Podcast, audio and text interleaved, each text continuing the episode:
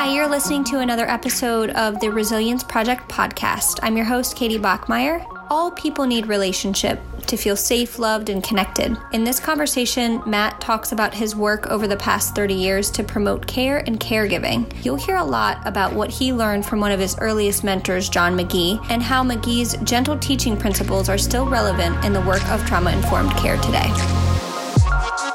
I am Matt Briner.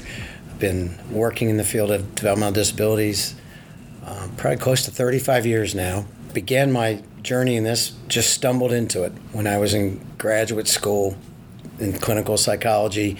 A psychologist asked for some help to administer uh, intelligence tests and behavioral tests to folks living in group homes.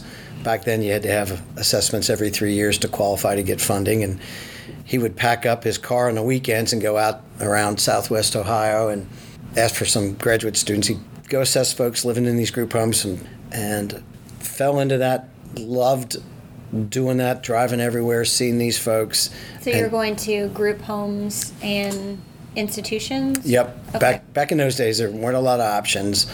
Um, mostly these large congregate living places. We'd go and do some uh, intelligence testing, do a adaptive behavioral assessment, and then if there were ongoing issues, we'd write up a behavior support kind of plan. Very much shaping behavior, conditioning behavior, no talk about anybody's history or past or what's going on with them. It was simply they're doing something bad, they need it to stop. And the big revelation when I first started was, well, maybe we should be teaching them something to do instead. The big words were differential reinforcement of other behavior. That was a brand new concept back in the mid 80s, late 80s. Up until then, it was all extinction based behavior. Do you think it was because a lot of people were viewed as their disability label back then? It was very medical model diagnosis, Ab- label, treatment. Absolutely. Okay. If I'm not mistaken, I think the entire system back then was the medical model, physician driven. You had to check off boxes according to the medical community so people could get funding and get approval to live in places. So yeah. any psychological services needed to look an awful lot like the medical services. Yeah. So here you are would you said 30 years? Oh, at least 30. and I'm sure you've had various roles. What's kept you passionate about staying and, and doing the work you do? It, has been the people themselves, the, the, and then the, the caregivers that surround them. They're all good people, and they all are there for a reason. I would get calls. I came through mostly the behavioral side and the residential side of this to help in those situations where uh, things were out of control for the caregivers and, and for the individuals. And those people, I, I don't know, maybe it's uh, something in me that those are the folks, both sets of people that I'm attracted to, that I like to work with, that make the most sense to me. Uh, this just. Challenging situations, yeah. people who maybe have a lot going on that is under the surface. That's what uh, you're saying? Yep. And okay. what, what we found out, Katie, is of course then where you got issues with specific people, there's usually something else going on where they're living mm-hmm. with either the caregivers or if they're home with mom and dad or with them or in the very close community. Somebody, usually someplace, there's something going on. Mm-hmm. And that just is very interesting to me to try to help specifically the, the individual people by helping the bigger group of people around that person. Mm-hmm. One of the people I've learned from, John McGee would say, we're the ones who have to make the adaptations and the, the changes for the people we support because we've got the most skills and abilities, um, which makes a ton of sense to me uh, now. Back in the day, I had no idea what he was talking about. Uh, over time, I've learned that that's pretty true. That well, you you kind of bring up something I think is important. Sometimes when people are going through something tough, there's more going on than meets the eye. Mm-hmm. So there's a little bit of investigation there and listening, mm-hmm. deeper listening that needs to be done. What are some examples of things that you have seen show up as a way to communicate this something's wrong, something's Gosh. going on? I think the severity of what somebody's doing is directly proportional to the the amount of discomfort they're feeling. So if somebody does a little something, we all kind of do it. We all fidget, pick at our fingernails, all the way up to you know the life threatening kinds of behavior, when you stop and learn about what's going on with a person more than just on the surface, more than what I learned 35 years ago in graduate school about just the surface behavior. You usually find event or events that are just as serious as what you're seeing. Mm-hmm. It, it, almost happens every every time when you learn about somebody's history or you f- ask what happened to them rather than why are you doing this? Just a totally different set of questions that it makes sense why somebody might cut on their arms or might use drugs or drink a whole lot or for folks who, who who aren't as mobile and uh, aren't as verbal, you know, they might uh, bang their head on the floor or the wall, or just about any any behavioral thing you see could be an indicator. It just kind of matters when you get to learn about the person. Yeah, and it's about changing ourselves sometimes versus changing the person. You brought up John McGee, which I think is a really good person to to kind of dive deeper into what his body of work was mm-hmm. because he speaks directly to caregivers and teachers and parents and people who are in the position to be carers for somebody who has maybe a lot going on under the surface. And so, what his framework is, I think, would be really interesting to talk about today.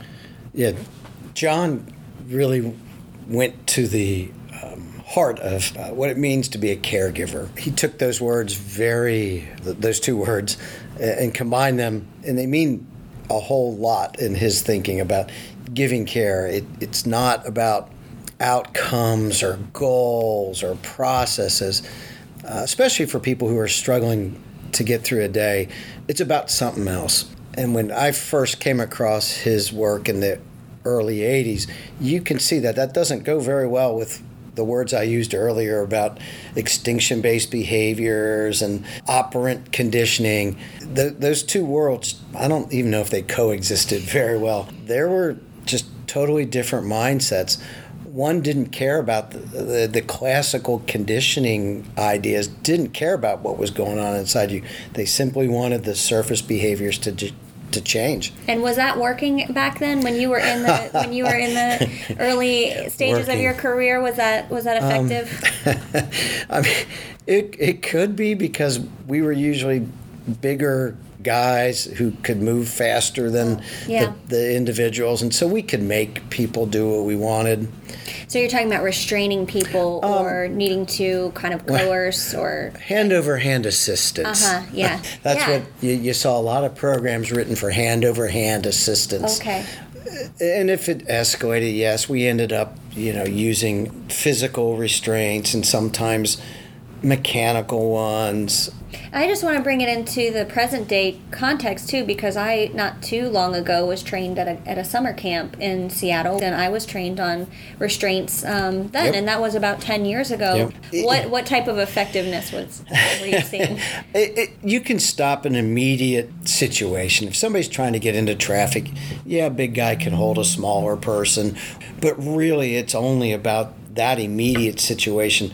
There is no long term uh, behavioral change. There's no long-term growth or you know relationship or anything. It, it's simply in that moment it stops something and keeps somebody safe. So I can imagine that that showing up to a work week and that is your mode of operation being exhausted, and that that person really losing a sense of connection with the world, a sense of power in their own feelings that's, that, that's how that would have felt. Yeah, that's a great summary. it comes down to, I think you, you said two very important words power and control.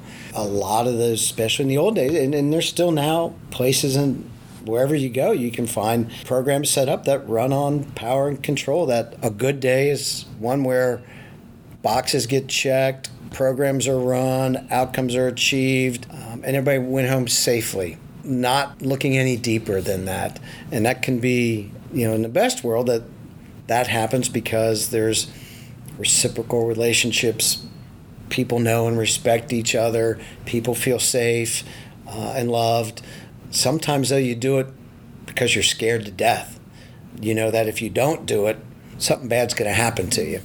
And when that happens enough time over enough years, you just don't care anymore. Um, when you have a thousand caregivers in your life and you know 998 of them took something away from you or world stops making sense to you i think. And then for me it makes an awful lot of sense in what we start to see in people that if the world doesn't make any sense then anything is fair game. Yeah. From what we see in the people from what we see from the caregivers it just gets pretty crazy pretty quickly yeah and into that world John McGee drops these these concepts of uh, caregiving, being somebody who cares, trying to get putting the care back in the word yeah, caregiver. Yeah, exactly, and it sounds easy and simple. Yeah.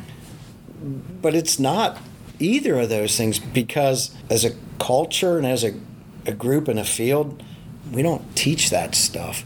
We teach all the other pieces. We teach programs and outcomes and goals and yeah we, we do talk about maybe there's a medical issue. You know somebody's got a hurt tooth. Maybe they're rubbing that jaw. If they got a headache. Maybe they're tapping their forehead. Maybe that's oftentimes as, as deep as we get. We never talk about emotional or uh, even spiritual. I'll use the word pain that might come from a living a, a lifetime of pretty crazy stuff. Mm-hmm. All in the name, though, of habilitation and rehabilitation and programming that we all get paid to do. I think everybody who comes to this wants to do the right thing. It just gets kind of distorted and over time shifted a whole lot. Yeah, I think that's so beautifully put that people who come into this work who want to be caregivers aren't coming into it because they want to be bad caregivers or because they want to treat people poorly, but sometimes what happens is they get put into a machine that kind of spits mm. them out as a cog and that cog looks a certain way and it really doesn't it separates itself from the person that they're supposed to be caring for and something john mcgee said was that words like client or mm. behavior put me above a person and enter into a process of manipulation with rewards and punishments instead of seeing behavior, quote unquote, as a sign of discomfort, hurt, or trauma. So it, it really already, even sometimes the language we use, client behavior, these medical terms that you mentioned, like what what, what was that again? Or distinct uh, extinction. Yeah. Extinction based. Yeah. Yeah. That that that that. I mean, really, who's the extinguisher in that? Yeah. Oh, it's me. So yeah. I'm in control of this person's way of acting, and actually, it kind of also puts some shame or, or feeling of failure on a person who is in the caregiving position why isn't this working? Why aren't they listening to me? I'm not doing my job. Mm-hmm. and um, and that can bring up our own issues inside of, of feeling powerless or right. feeling feeling powerless or ignored or these triggers that we might have in our in ourselves. And so he, he went so deep as to what type of words we use matter. Again his concepts are pretty basic. He says people have to feel safe and loved and become loving, and then you can engage with the world. And we're finding out through all the trauma based information that safety is, everybody assumes, oh, yeah, everybody's safe. I think we're finding out more and more that is not the case, mm-hmm. even among people who um, are, are called typical. Um, you know, the ACEs study found out that most of us have some type of trauma in our past, and a few of us have a lot of trauma in our past, and we are supposed to be the normal people or the typical people. Mm-hmm. Um, and if if we have trouble making sense out of our, that ourselves, imagine how that would be for some people who have um, less skills and less abilities. Again, what looks pretty crazy might make an awful lot of sense when you stop and find out what happened to yeah. somebody yeah, I mean it's it's looking at kind of a new representation of the person is what you're talking about and and seeing having insights into maybe some of their vulnerabilities or possible traumatic life events that that kind of maybe shape who that person is in your mind as a caregiver. Exactly. I think that's exactly right because some of John's work is that until we stop and do that, we're going to be locked into this I'll say battle with the person about their behavior. Yeah. Forever. Yeah.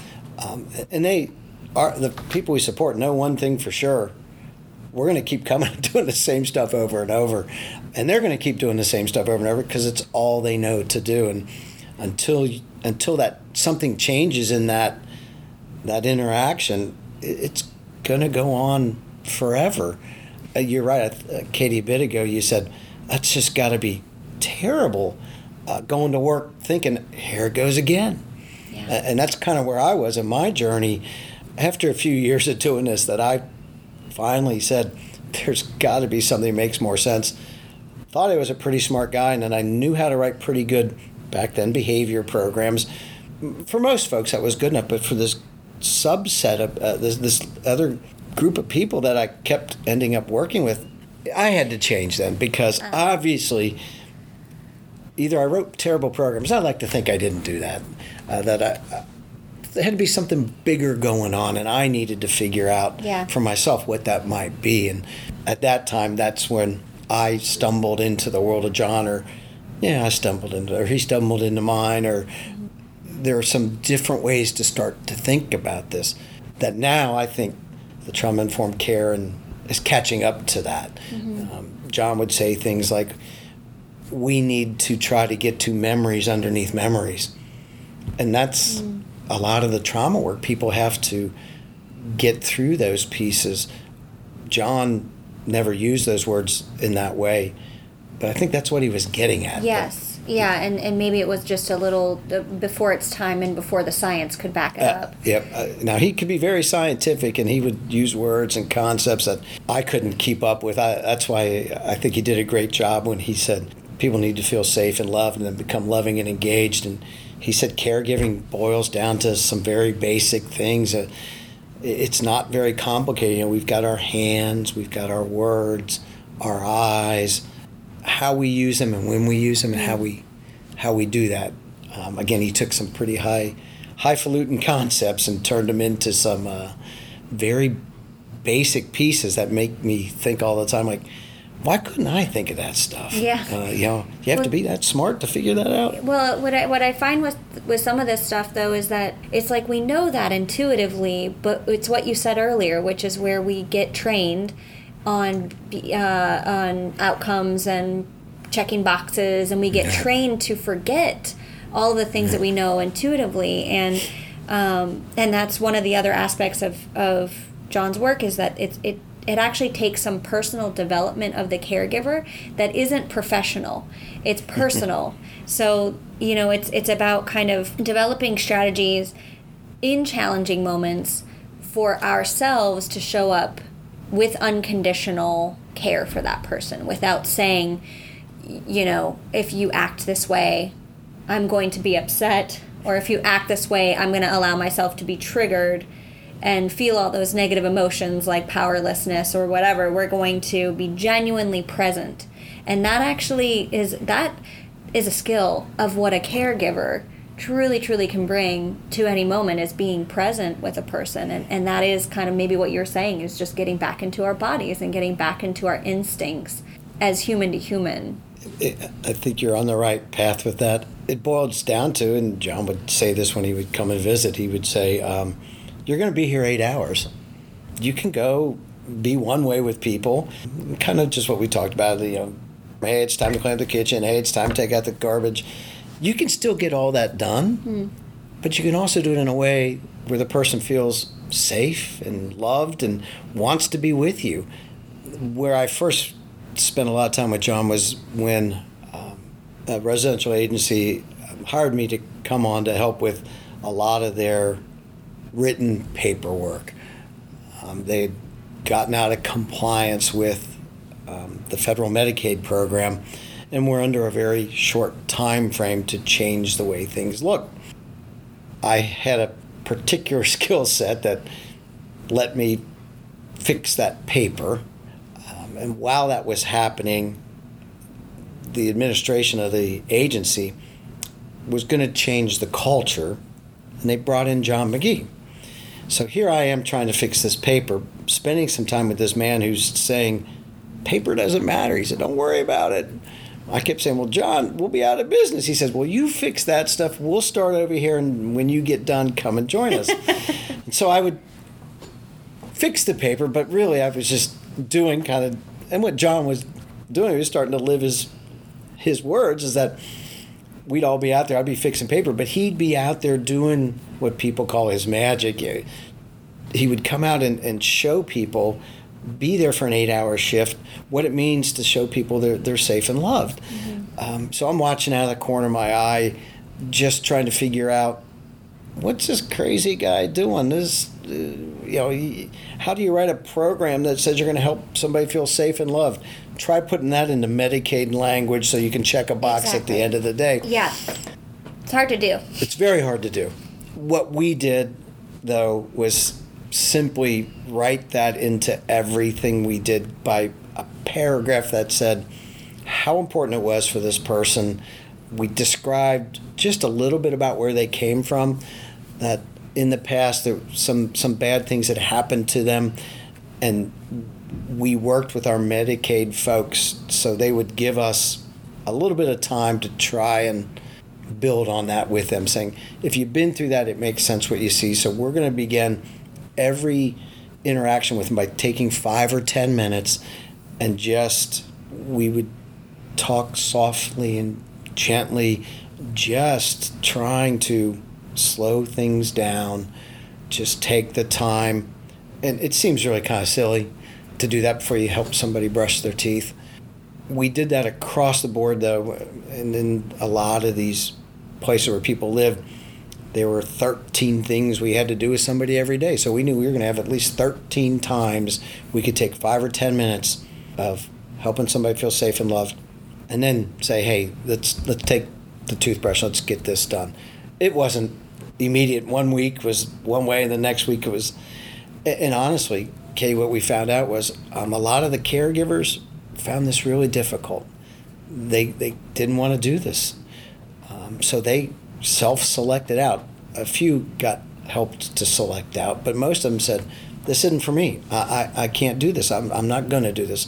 So then we also began to hire people and ask some questions in an interview about this way of being together. Yeah, it sounds like that was maybe a, a good outcome was that you kind of were able to have some healthy turnover mm-hmm. and start hiring people for this new sort of job description, which included gentle teaching and, methods and, that right and connecting and, yeah. and trying to build good memories with people and it, you're going to spend eight hours with somebody. It's going to be one way or the other, mm-hmm. um, and, and, finding people who are interested in the other way and slowly we, we got to do that. Uh, again, I can't say it was all great because still, overnight, people who lived you know 30 and 40 years of um, institutional life aren't going to trust us pretty quickly. Which is a good survival skill. Correct. You know that's what we know about trauma is that it makes sense for the person. Yeah. They lived another day. That's one more done for them, and that whatever these folks brought to us and actually still bring. This is you know still very relevant today. They get through another day. Mm-hmm. Um, us taking the time to try and try to get beneath that took its took its time. We over time saw a gradual decrease in a lot of the really uh, the stuff where people were getting hurt. The caregivers and the and the people who lived in the homes because anytime you're trying to help somebody physically, people get hurt. We were doing less and less of that. When you approach people now, they started to think, well, maybe they're not going to grab me this time. Maybe they are going to sit on the floor and just gently touch my hand and, and speak kind words. Before, whenever somebody approached them, pretty much it was going to be something physical was going to happen.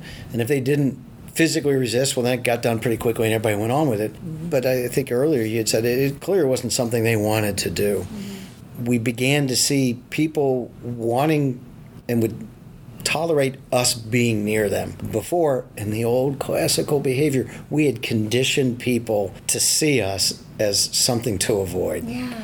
Yeah, and I can only imagine, you know, where any type of physical touch with somebody could actually lead to even worse mm. physical violence or even sexual abuse when you start to as a caregiver see yourselves as somebody who sort of owns this physical body in front of you and you can do whatever you want to it i wonder if it could have been a, a doorway out of some other really terrible harmful things that caregiv- caregivers could have um, yeah. committed and undoubtedly when you find out about people's histories yeah very dark very dark things it, then it makes sense again what happened to them it makes sense you know, and I think you're also talking a lot, Matt, about just this idea of connecting the caregiver back to their fundamental motivation. What was their fundamental motivation about getting into the work? Right. And that this is this is actually a way to have more work satisfaction at the end of the day than showing up disgruntled or frustrated. um, yeah, when when you're going in expecting it's going to be eight hours of physical confrontation and physical um, control. Mm-hmm. Who wants to go to work for that? You know, especially if you're working in a place where you don't even have a, another caregiver with you, that there's nobody to help you help make sense out of what's going on. That the caregivers, I think, at that point are pretty vulnerable too. And mm-hmm. if we don't teach this set of, oh, it's not skills, but it's just let people know there is a different way, and you yeah. you can get things done. Now, it's not going to be immediate because, again, most of our folks still to this day, most people we support see it as an interaction. Okay, you're going to come in, you want something from me, you're going to get it and go away. I don't think a lot of folks experience that connection that, oh, here comes one of my favorite caregivers. They maybe don't know, but I feel safe with him. I, I can be with him. This person cares about me. That's cool. Mm-hmm. And at the end of the day, if that's all that happened, hey, great. Mm-hmm a lot of our caregivers don't f- feel like then they've done their job because we've taught them well, you haven't because you can't check all those boxes you can't get all those programs and outcomes delivered but maybe you did something far more important maybe that day you just got to connect um, with somebody at a at a deeper in a way they feel safe and, and loved i love and i'll probably get in trouble for saying this some agencies have a code where you didn't get around to that goal that day. Some of them sometimes put it on the individual. They refuse to do it or um, not able, NA not able to do it. You know, sometimes checking that box instead of saying, yeah, we got it done and going going down deep. You know, John used to say we have to go low and slow and go down deep to, to get to those memories underneath memories so people want to be with us and want to spend the time doing anything with you then. That is possible and it can be done. Uh, it's not easy. Yeah, and I didn't mean to sidetrack us from your earlier story because I think what you're getting back to is this idea that you started with this paperwork problem. right. Well, it, it, sounds like outcomes and paperwork are so, sometimes a roadblock. So what we tried to do, Katie, was um, try to look at what it would look like if the person we are working with felt safe with us and loved by us, wanted and engaged with us. And we started to write. this didn't go too well in the beginning. Um, person might smile. So who who has a toothbrushing program that isn't about how you hold the toothbrush or how long it's in your mouth or how much toothpaste, but the fact that they smiled when the caregiver was with them. Um, those didn't go over too well with our Medicaid friends, as you might have guessed. Um, so again, we had to keep working with them about um, what what could be okay, and we just ended up saying, okay, while I'm with the person, they'll stay with me, and they thought, okay, that's at least if they were standing in the room, then they could see the interaction and they could feel comfortable. Then check Matt stayed with the person, and the person stayed there the whole time and didn't try to leave. What they said is people smile for lots of reasons. Oh, right. You, are so never going to know. That. Correct. You're never going to know that they're happy that you're with them. But you can't deny that if I'm trying to help you feel safe and loved, I can only do that if we're together. So you can stay with me while we do this that's two thumbs up. Mm-hmm. Um, we negotiated that over several tries of getting this right with them, and to their credit, they they bought into that. What they didn't like is that everything we wrote, every program, and that's what they were back in those days, um, in the 13 life areas, all looked the same. Because whether you were learning how to cook or put your clothes on. The first five or 10 minutes were all about we're going to be together and then we're going to complete this task, and all I want you to do is stay with me. Mm-hmm. And that's a totally different mindset than when you, you're teaching caregivers, okay, here's a new program for Matt to learn how to put on his shoes. Mm-hmm. We really didn't care if Matt put on his shoes. We cared that he stayed with that caregiver, mm-hmm. that he felt comfortable enough just to stay there. And it's a cultural change then. If everything yeah. you hear is, we just want them to be with you. Don't worry about the paper. That's what we paid some people to come and do is put it on paper to capture that. So it, it was captured. Your role, and it was all of ours because we all worked there every day in these homes, was help people feel safe and loved. Ideally, the ultimate goal was when we came in, they'd come towards us that's what we would tell these reviewers that and they looked at us like we were crazy like of course they want to come be with you but yeah. you know most people you were just like a piece of furniture to them because what you were saying before is that people who are under somebody's care who is not caring learned to stay away just and so the just even the sheer fact that the culture changed and shifted enough in the caregiving realm that caregivers were now seen as safe was uh, a culture shift. It was not easy, and if a caregiver left and a new one came in who didn't believe in us, it quickly went back to the old way. But we could tell something wasn't right then. Yeah. Because we started to see some of the old stuff come back with our individuals and with the staff. And you could start to tell the words people were using, or if you just came in and watched the beginning of a, of a time when people either came home or, or were getting ready to leave in the morning, you could tell pretty quickly the relationships among the people who live there and the caregivers. It's a very fragile relationship and it needs tending, and you had to watch it very carefully, which then changed how we as an agency came together. We started having food at every one of our gatherings. Um, it's really hard to be mad at somebody that you're having a bowl of soup or a sandwich with. Breaking bread and being together, we had to take care of ourselves, support each other, mm-hmm. so we could support the, the people living in the homes. Mm-hmm. Um, it all began to make sense then. Mm-hmm. Um, but I, I tell you, it took it was a good seven years of pretty hard work. With the Medicaid going back and forth on what the documentation could look like in a person's home. Absolutely. Okay. We, it got to the point where we got an attorney, went up to Columbus, and sat in, on the 30th floor of some building. And they had four or five people on one side, we had four or five on our side, and we negotiated give us time, please, to do this. Mm-hmm. I mean, it got to that level mm-hmm. because they kept pounding on us that it didn't look like everything else they're familiar with they couldn't give us approval because it was different. And, uh, and it gets right back to where you first started and, and how an MD used to have to sign off on all the paperwork and, you know, this very medical model of looking at people and the care that they receive. And paperwork is a very big part of culture. As much as we'd like to say it doesn't matter, we can ignore it, we can forget about it. Well, it's for one, it's the way that things are just funded right now and until that changes we have to deal with it somehow and, and it, it is the mindset you step into your work with is what's on that paperwork. It can set the tone so that's good work. Was john mcgee at the end of the day. Did he did he put a stamp of approval on all that paperwork business? Uh, he would say matt that's what your job is now. Go fix it. Um, yeah you know he in our field you know if it's not written it didn't happen.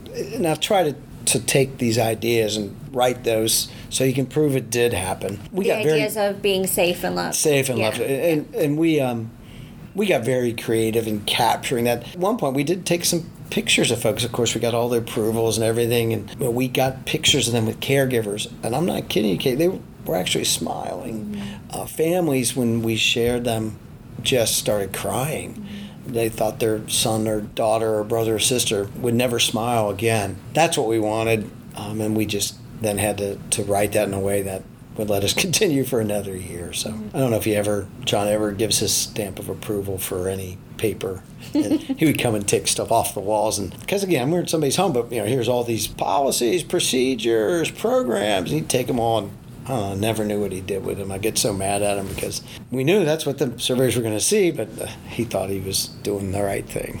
well, yeah, I can see the tension there is really important. It's an important thing to have somebody who's going to be the naysayer of paperwork and you know behavior plans on a on a person's living room wall. You know, Yeah. this is their No, it makes a ton of and, sense. um, Absolutely. it it does seem like it's a called for thing, and that the more of us who have awareness around that, maybe the more even more paperwork and culture can shift. You know. holding out great hope in this new ISP that they're coming out with. Uh, I think the person centered nature of what's important to and important for starts to get to some of this. Uh, I really like that you don't have to have specific goals anymore for toothbrushing and uh, getting dressed. That, that's all done somewhere else. That you can start to take these very basic issues for people that if it's important for them um, and to them, you know, that we can start to say, hey, take a few minutes, connect with Matt.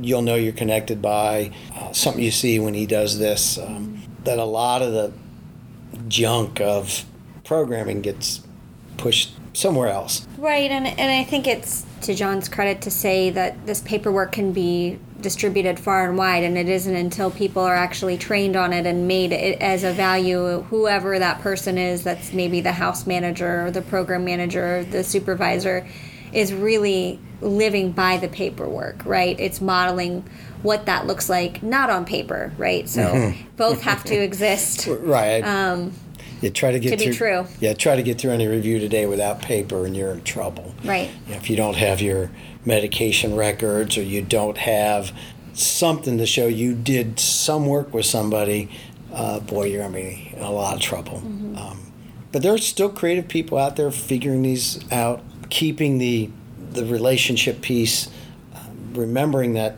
some of our folks really have had pretty traumatic histories and that what happened to them really is the most important piece and our caregiving role is to help people through that there's two more points that I want to make sure we just touch on a little bit. And, and one is that once you start helping a person feel safe, loved, and connected, then it's possible for a person to develop some of their own personal qualities in a way that's like, you know, they're trusting in the world. Right. Do you see that to be true as well? The, right uh, the, the last piece then in safe love and john's steps i don't know if they're steps or in john's life are safe love loving and engaged. And then once the world starts to make sense to you once you know you are safe and you are respected and that people care about you then you want to reach out. Then you want to be a part of what's going on. The world's interesting to you. And clearly that's what makes life worth living. That's the ultimate uh, piece is where people feel good enough that the world makes sense and they want to be a part of it and it's not just with the caregiver at that point. He's, he talks about a community. A community of caregivers, a community that you're engaged in, and, and those caregivers are not all paid people. They can be just a- again, ordinary community It- members. it's kind of nice that the, the field in general isn't catching up again and they really hold up these other pieces of what's the family bring what's the community bring what's out there for somebody else because that is a, a full life that's what's a good life um, if you only live in our world where it's just services delivered then everything we've talked about in quotes will make sense when you've got a full life then the Medicare world is just this tiny little Tiny piece. Tiny little piece, yeah, it's a sliver of it. Yep, and that's when. Yeah. But that is, you know, we, we've done 40 years like this, and it's Yeah. going to take um, a lot of time and effort of good people remembering that. so. Yeah, yeah, and, and the the last thing I want to touch on is that he brings up the idea of team support. That it's not just one person doing this, but it is a team of people who are all on board, and everybody in this person's life who is there for support is doing it under this umbrella of safe, loved, Of loving and engaged. and engaged. It- so and it also starts to sound an awful lot like self-care work as well. Yeah. that you've got to be with people who support this or you got to be one terrifically strong individual. If you're going to try to change the world and you're by yourself it, i guess it can be done but it's a whole lot easier when there are people around you helping you. Mm. When you can say i'm tired i need a break or please help um, and again that's some of the pieces of self-care is recognize where you are in your journey and where other people are and getting together having somebody to at least one other person in your life that uh, can help you with it. Same thing. It sounds again. John wasn't using trauma informed language, but I think he was talking very similar.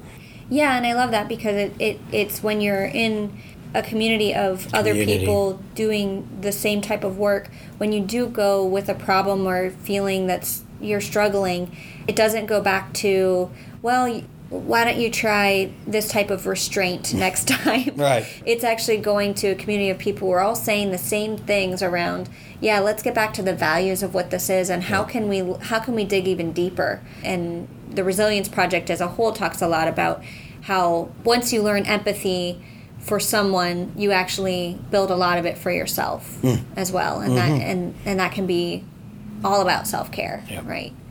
What do you think some a piece of advice that you've been given is that's been really helpful? it comes from John McGee. Um, he would just say when he was there teaching us and going through the motions with us, he turned to me and said, "The hell do you think you're doing? Just get out there and start." and that that made the most sense to me. You know, just get out there and try. I don't know what I was waiting for and why, why I was sitting in the chair. He's like, get out there and do it.